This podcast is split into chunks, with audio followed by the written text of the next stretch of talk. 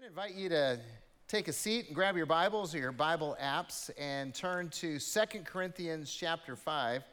2 Corinthians chapter 5. Yes, I know we're in uh, the Beatitudes, but uh, just trust me on this. And uh, if you don't have your Bibles with you or you don't have a Bible app on your device, that's perfectly fine. Grab one of the Bibles in the seats around you, turn to page 1148. 1148, you'll be able to find 2 Corinthians 5. You'll be able to turn there and follow along with us in our passage that we're looking at this evening. And as always, if you're here and you don't have a Bible and you want one, then please take one of those with you. We want you to have a Bible and read the Bible because we know if you do that, then God will change your life. Um, hey, how many of you like paying taxes? I mean, you know, there's some good stuff that comes from paying taxes, but one of the frustrating things is a lot of times we pay taxes, we're frustrated because we know there's a lot of waste involved in that. And, uh, and, and, if you live in Arizona and you pay taxes, Arizona state income taxes, then uh, we're blessed to live in a state where they actually give us the freedom to direct some of our tax revenue. And if you don't know about this, then uh, listen up because this is really cool. This is not the sermon, by the way. This is just uh, this is just something that's really cool that we get to do because you can direct some of your uh, in- income tax that you pay to the state to charities like, well, I mean, the public school is not a charity, but you can direct it to the public school uh, to help with extracurricular activities, sport, sporting activities. You can direct it to Christian schools like Calvary Christian Academy through ACSTO. And uh, God's actually calling to say it's a good idea. And, uh, and so you can, uh, but you know, you can direct money to students at Calvary Christian Academy. If you don't know any students at Calvary Christian Academy, you can just direct it to Calvary Christian Academy, and they'll give it to, to help scu- students pay for their tuition. And uh, like you can give to qualifying nonprofits like Faith and Grace. And uh, if you don't know what Faith and Grace is, it's our local domestic violence shelter that we uh, partner with. And, and so uh, you can actually direct some of your tax dollars to bless them. And, and so if you pay Arizona state income taxes, can I just encourage you to avail yourself of the options that are there to bless you know, in Jesus' name, or, just bless students because you can uh, through the available options. And there'll be some people by the doors uh, handing these out if you want them. You don't have to take them. We're not trying to you know, sell you on it. There's also some of these available at the connection centers. You can just go by and pick them up. But uh, and you don't need these, but mention it to your tax preparers. They'll help you uh, uh, bless in the name of Jesus uh, some really great ministries that are out there. So, uh, we're in the Beatitudes. You guys know that, right? I know I just asked you to turn to 2 Corinthians chapter 5, page 1148, in case you you missed that part. And, uh, but I figured by now you already kind of know the Beatitudes by heart. If you're new, you're excused, okay? If you haven't been here all this time, but if you've been here for the whole series so far, I'm not going to put you on the spot. Don't worry about it. You, sh- you know, you should be pretty familiar with the Beatitudes because Jesus in Matthew 5 said, Blessed are the poor in spirit, for theirs is the kingdom of heaven. And blessed are those who mourn, for they shall be comforted. And blessed are the meek, for they shall inherit the earth. Blessed are those who hunger and thirst after righteousness, for they shall be satisfied. Blessed are the merciful, for they shall receive mercy. Blessed are the pure in heart, for they shall see God. And blessed are the peacemakers, for they shall be called sons of God. Blessed are the peacemakers. That's where we're at tonight. So uh, I ask you to turn in your Bibles. So we want the good life, right? Okay, you know we're still in the series The Good Life. We're looking at the Beatitudes. We're learning to apply them so we can get to the good life because you got to find uh, the good life through Jesus and through his teachings. But there's one thing that repeatedly gets in the way of us really enjoying the good life, and that's conflict. Conflict. Does anybody here like conflict? if you raised your hand, we, we got counseling available. Uh, we'd love to, to help you out. So, how many of you are frustrated or you just avoid conflict? Yeah, see, there's some of the hands. Some of you are like, uh, if I raise my hand, that's going to be conflict. I'm not going to do that. See, the reality is we live in a sin filled world. So conflict is a reality for our lives. You can't really escape it, you can't get away from it. And yet, Jesus tells us that we can be blessed and live the good life if we embrace the concept of being peacemakers. Because he said, Blessed are the peacemakers, they will be called sons of God. So, uh, as we talk about the good life, as we talk about being a peacemaker, I want you to understand that God initiated the peace process. God initiated the peace process. 2 Corinthians chapter 5. Uh, this is one of my favorite short passages in Scripture. Beginning at verse 17, uh, you, you might understand why as we read this. Therefore, if anyone is in Christ, he is a new creation. The old has passed away. Behold, the new has come. Does that sound familiar? Like it's on the shirts of every person we baptize here at Calvary? New creation. If anyone is in Christ, he's a new creation. The old has passed away. Behold, the new has come. All this is from God, who through Christ reconciled us to himself and gave us the ministry of reconciliation. That is, in Christ, God was reconciling the world to himself, not counting their trespasses against them, and entrusting to us the message of reconciliation. Therefore, we are ambassadors for Christ, God making his appeal through us. So we implore you on behalf of Christ, be reconciled to God. For our sake, God made him to be sin who knew no sin, so that in him we might become the righteousness of God. You see, God initiated the peace process. Peacemaking is not only God's idea, it's God's very heart. We see it in the biblical story, the way that it unfolds. Because uh, the story of, of the world is that God created the heavens and the earth, right? And then uh, we rebelled. We rebelled. I mean, God put us in paradise. I know, not me and you, but our ancestors, right? The first people. God put them there in paradise, said, hey, you can do whatever you want. There's one rule. One rule, not 10, not 630. There's just one rule. Could they keep the one rule? No, no, they couldn't. They decided that they were going to take over the place and run it the way they saw fit. Uh, they were going to run their way instead of God's way. And so, if we don't like the world the way it works, the condition that it's in, it's our fault because we did this to God's paradise. I know it's not your fault. You want to, don't want to take the blame for that. But our ancestors started the rebellion and we all joined in. Right? We all joined in. We also have rebelled against God. We decided that we could do it better than God. We could do it our way, not His way. And so we, that's exactly what we did. We lived on our terms. And so uh, we brought destruction and death into this world. That's, by the way, that's why death touches all of us. And because of this rebellion, we all deserved hell because the wages of sin is death. So we rebelled. And God reconciled. We started the war, and God started the peace. Did, you catch this in the text? He says in verse 18, All this is from God.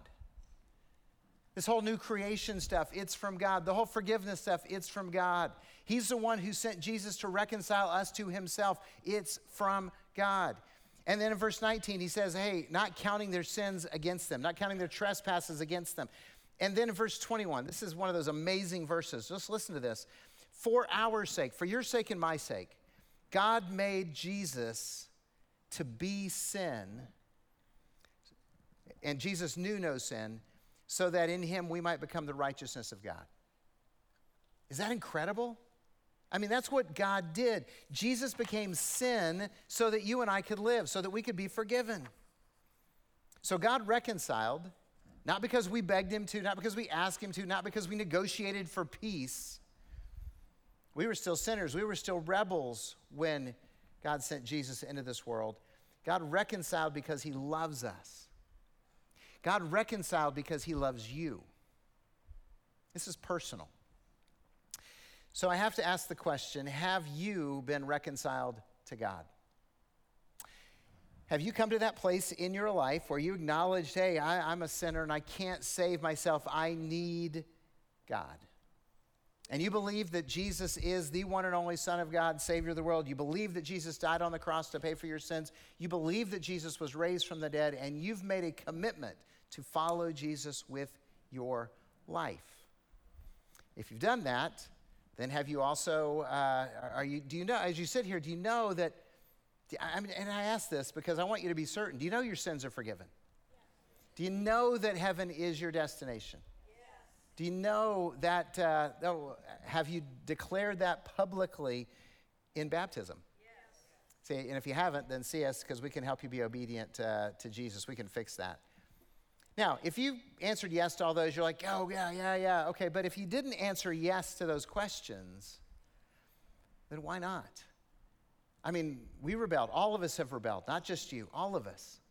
And God wants to reconcile us to Himself. That's why He sacrificed Jesus on the cross for you and for me. And, and, if you will place your faith and trust in Jesus, He will forgive all your sins and He will also guarantee heaven is your destiny.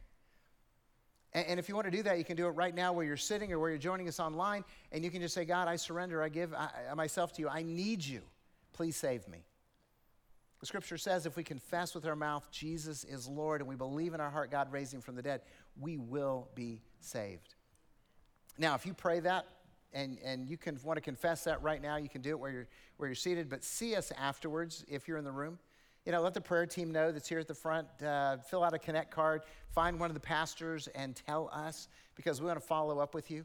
If you're, doing, if you're joining us online and, and tonight, today is when you confess Jesus, let us know. Email us. Please let the service host know. We want to celebrate. Now, a lot of you said yes. So if you said yes to those questions, if you know that you've been reconciled to God, then you are a follower of Jesus, and that means that we are responsible to promote peace. We are responsible to promote peace. God gave us this task, He gave us this mission, He gave you and I this responsibility. Did, you catch that in verses 18 and 19? All this is from God who through Christ reconciled us to Himself and gave us the ministry of reconciliation. That is, in Christ, God was reconciled the world to himself, not counting their trespasses against them, and entrusted to us the message of reconciliation.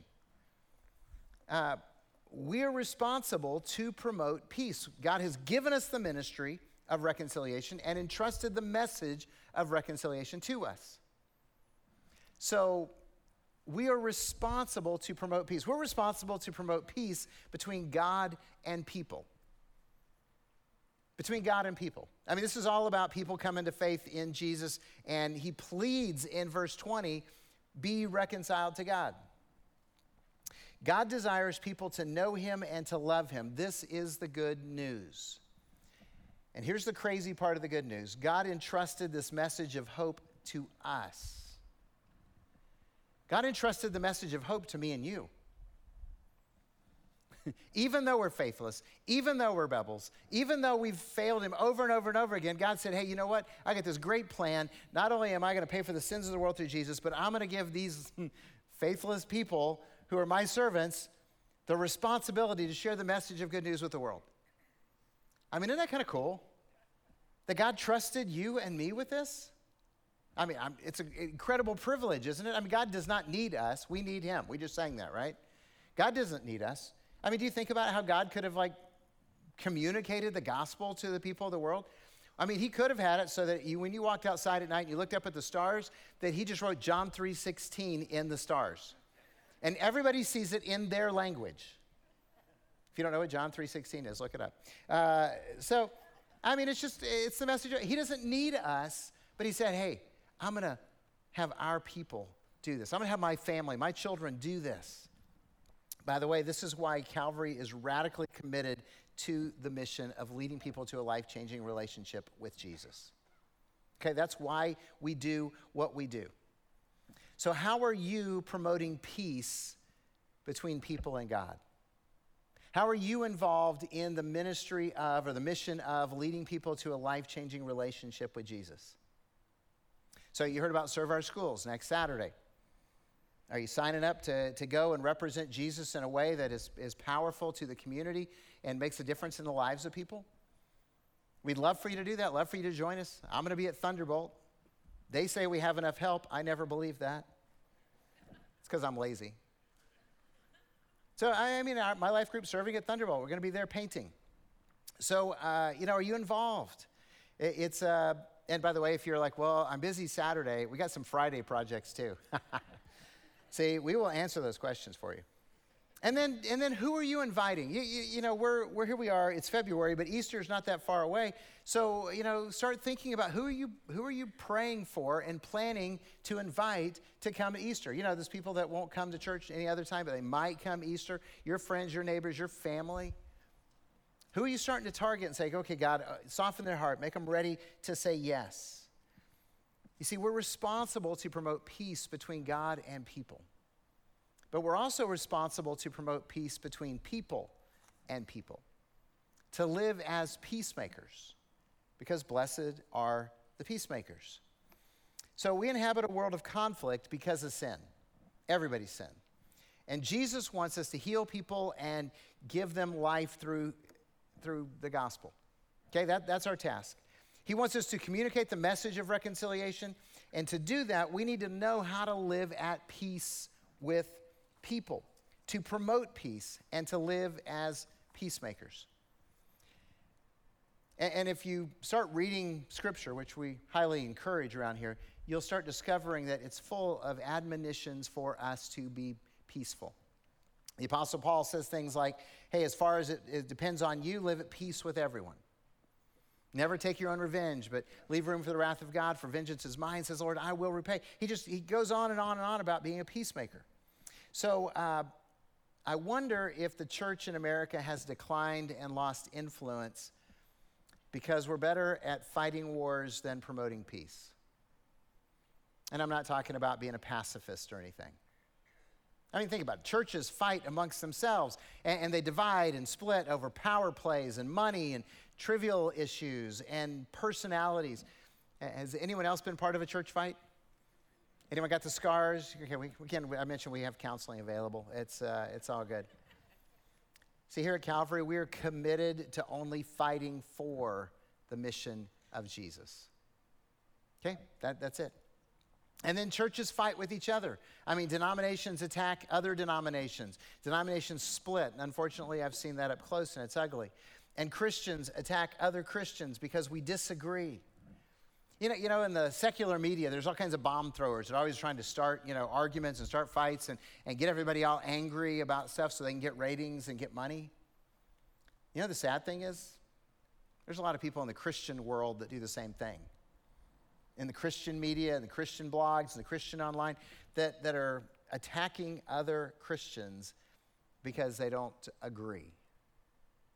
They don't agree with how they do things, they don't agree with what they believe or what they say, so they attack. And then churches fight with the culture. I mean, we clash over important issues. Issues like valuing the lives of the unborn and the biblical definitions of family. Uh, values that we should hold on to unapologetically. But sadly, and this is, this is the part that is tragic, we fight just like the world does. We fight dirty. And we don't represent Jesus in that moment. And yet, Jesus said the path to the good life is found in being a peacemaker. Blessed are the peacemakers, they'll be called sons of God. So, do you still want the good life? Yes. do you still want the good life? Yes. Okay, well, that's a little more enthusiastic. The first one might have been a little more honest, but you know, hey, let's, let's go with the second one. If you want the good life, then let's talk about practices of peacemaking practices of peacemaking. I want to discuss three actions or three practices that will help promote peace. Now, there's a whole lot more than this, but I'm just going to boil it down to, to three actions that I'm going to share with you. But before I do, I want to give you a mental picture of a peacemaker versus a warmonger. Anybody else notice this bucket up here? You guys wondering what the bucket was for? I want to use it as an illustration. So obviously this is a bucket, but uh, here's my here's kind of my analogy how I think about these things.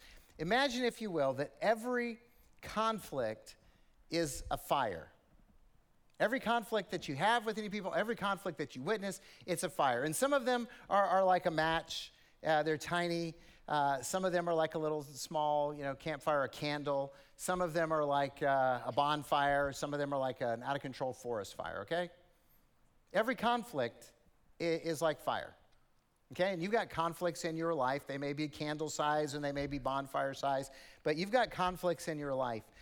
And, uh, and every one of us is carrying around a bucket. Now, you can't see the bucket because the bucket is actually on the inside of you. Okay, you have this bucket, not this one, but this is mine. but every one of us has a bucket, okay? And, and in the bucket determines whether you are a peacemaker or a warmonger. Because I think everyone either is carrying around a bucket full of water or a bucket full of gasoline. And you discover what it is by, in other people's buckets by watching what they do with conflict. Because if there's a f- conflict that's happening and you see them put water on it, you go, oh, look, they're a peacemaker. If you see conflict happening and suddenly they escalate it and throw fi- uh, gasoline on it, you know they're not a peacemaker. People are like, well, I'm not going to throw anything. I'm just going to turn around and walk away. You're not a peacemaker. You're just avoiding the conflict. You still have something in your bucket. We just don't know what it is because you avoided demonstrating it. So, if people could see what's in your bucket, would they see water or would they see gasoline? Do you make conflicts better or worse by your behavior? See, because that's what peacemaking is all about. I better put this behind the light. Otherwise, the band will get upset, and I'm trying to make peace. Um, so, if you want to be a peacemaker, just understand that peacemakers evaluate actions, not motives. Peacemakers evaluate actions, not motives. One source of conflict is judging people's motives. Judging people's motives. And see, we're always wrong when we judge people's motives. You know why? You know why you're always wrong when you judge people's motives? Because you can't see their motives. Right? Who can see their motives? Yeah, somebody, one person got the answer right. God can see their motives. God sees our hearts. God knows our motives. And, and you can stare at somebody else as long as you want. You are unable to actually see their motives. And so if you go ahead and decide that what their motives are, you know what you're doing? You're judging. Yeah. Did you guys know that Jesus taught about that in Matthew 7, where he warned us to not judge, or else we'd also be judged? For the measure you use is going to be measured to you. And then he went on to tell a little story about taking a log out of your own eye so you can help your brother take the speck out of his. In other words, he said, don't, don't be judging each other. And, and that's what we do when we evaluate people by their motives, when we decide we know why they're doing what they're doing. Peacemakers evaluate by actions, what people do. You know, uh, having grown up in church, I've witnessed many times people excuse bad behavior. I mean, people do evil things, they do mean things. You know, publicly, they do these things. And I've heard people say, well, you know, he meant well. Didn't look like it. Well, he has a good heart. Can't tell by what he did. Well, he tithes. See, we excuse bad behavior and we come up with these reasons. And, uh, but at the same time, I've seen the same people condemn good behavior. Like, oh, I know why he did that. Right? Or he's just trying to impress people. Or how about, I wonder what she's up to. She's just being kind to that new family because she's got designs on their husband, son, whatever. Right? I mean, come on. Am I the only one who's been around these conversations where you go, hey, that's evil? You're condemning good behavior, but you're excusing bad behavior. See, peacemakers only evaluate actions, and that means that we ask questions instead of making accusations. Like, did you? As opposed to, why did you? It's not really a question when you ask, why did you? That's an accusation. Or we clarify with people instead of assuming, did you say this or you said? There's a difference. Or we call out bad behavior, accountability for everyone. We just don't excuse bad behavior, even if it's from a pastor. See, the rules apply to everyone. And we need to go ahead and say, hey, I'm going to judge people. I'll use that word. Evaluate. It sounds so much better, doesn't it? But I'm going to judge people by what they do, not what I think the reason that they did it is for. Look, every one of us in this room at some point has been judged negatively for our motives, and it's not fun. So if you don't want people to judge your motives, guess what? Be a peacemaker. Stop judging theirs. So peacemakers evaluate actions, not motives. And peacemakers value relationships over being right. Peacemakers value relationships over being right. Look, we expend so much energy fighting about who is right. And a lot of times we break relationships over our opinions. I've seen too many parents grieving about broken relationships with their children, children grieving about broken relationships with their parents or their siblings. And, and a lot of times it's because, well, because we had different opinions and we expressed those and we wanted to win the argument more than we wanted to win the relationship. Now, I've said this before. In fact, I, I, I preached a, a, few weeks ago. But uh, God is righteous, which means God is right. We just read about it in verse 21. And we are unrighteous, and therefore we are. See, you guys keep using the normal words like wrong. I like unright, so much better. because we're unrighteous, and so it works for my illustration. But it, think of it however you want. God is right, we are wrong, we are unrighteous or unright. And God valued relationship with us more than he valued being right. How do we know this? Did you catch it? Verse 21 For our sake, God made him, Jesus, to be sin, who knew no sin. He was righteous, so that in him we might become the righteousness of God. We were unrighteous, and Jesus was righteous, and God said, Hey, I'm going to take all of your stuff, all of our stuff, and, and put it on Jesus so that you can have his righteousness given to you. Not because you deserve it, but because it's a gift, because he loves you and he loves me. So God valued relationship with us more than being right. If relationship is the priority, it will change the way we relate to every single person. Let me say that again. If, if relationship is a priority, it'll change the way you relate to every person. So here at Calvary, here's how we live this out. We believe that relationship precedes rebuke. I think it'll work in your life too if you practice this. But relationship precedes rebuke. In other words, people need to know that you love them and you care for them before you tell them the truth. So we're going to love first. We're going to serve first. We're going to welcome first. Did I mention serve our schools? Car show in a couple weeks after that. See, all of those things are so we can prove to people, hey, we love you, we care about you, we want to, to welcome you. And then we're going to still tell them the truth. But understand, the gospel is a rebuke to every single one of us. The gospel means that we acknowledge that we are sinners, that we are weak, that we need help, that we cannot do this ourselves, and that we need to change our lives based upon the Word of God. The gospel means, when you, when you embrace it, it means that we're wrong and God is right. And so we accept that. Look, that's a rebuke to everybody who hears it, but especially to people who don't know Jesus. It's a harsh rebuke. So we're going to tell the truth in the context of relationship. We're going to tell it with as much love as we can because Jesus came full of grace and truth. They're not exclusive of one another. So please stop arguing about who is right or really technically less wrong in your relationships and decide that you're going to win the relationship rather than the argument.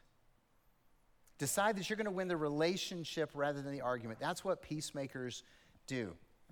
So, peacemakers value relationships over being right, and peacemakers live as ambassadors of Jesus. Verse 20, these are sobering words. Therefore, we are ambassadors for Christ, God making his appeal through us. Look, if you call yourself a Christian, you have taken on the role of being an ambassador for Jesus. And God decided that we would represent Jesus to the world. That is amazing. I mean, you might call it crazy, but it's amazing. That's what God decided to do. Now, here's how I want to sum that up we're, we're the ambassadors for Jesus. Jesus wasn't a jerk. We shouldn't be either. Okay? If, if, if, if you can't remember anything else, just remember that. Jesus wasn't a jerk, so you don't have permission to be one either. So, um, do you drive like an ambassador of Jesus or a jerk? Especially if you got that Calvary sticker on your car. Does your social media reflect you as an ambassador of Jesus or an angry political hack? Do you tip like an ambassador of Jesus or like a cheapskate? Do you cheer for your child's sports teams as an ambassador of Jesus or a rude fanatic? Does your family believe you're an ambassador of Jesus or a hypocrite? See, the reason this is sobering to me is because as a follower of Jesus, everywhere you go, you represent Jesus. Everything you do, you are representing Jesus. Every word you speak represents Jesus. Or misrepresents Jesus.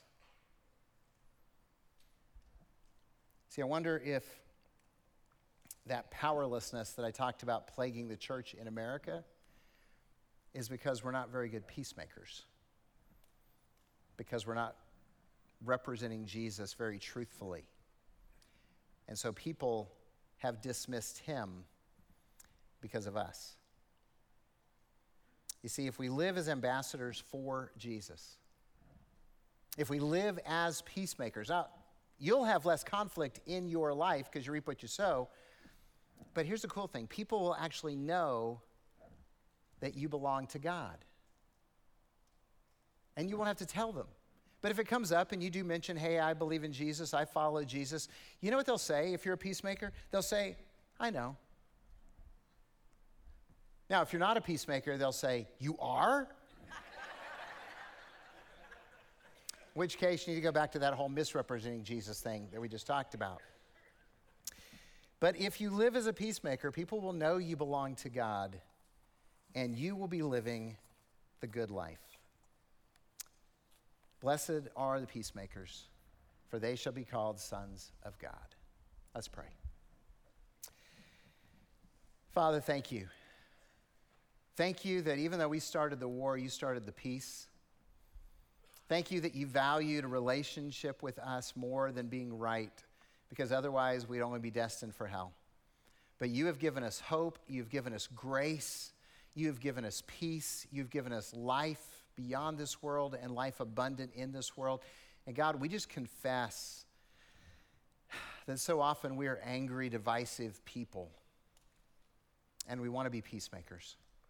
We want to live the good life. We want to follow Jesus. God, we want to represent Jesus better than we have been. So do whatever it takes to make us look like the sons of God that you want to call us. Help us to follow Jesus better so that this world will believe in you and know that you're real. Starting right here in Lake Havasu and Parker. We ask this in the name of Jesus our Lord. Amen.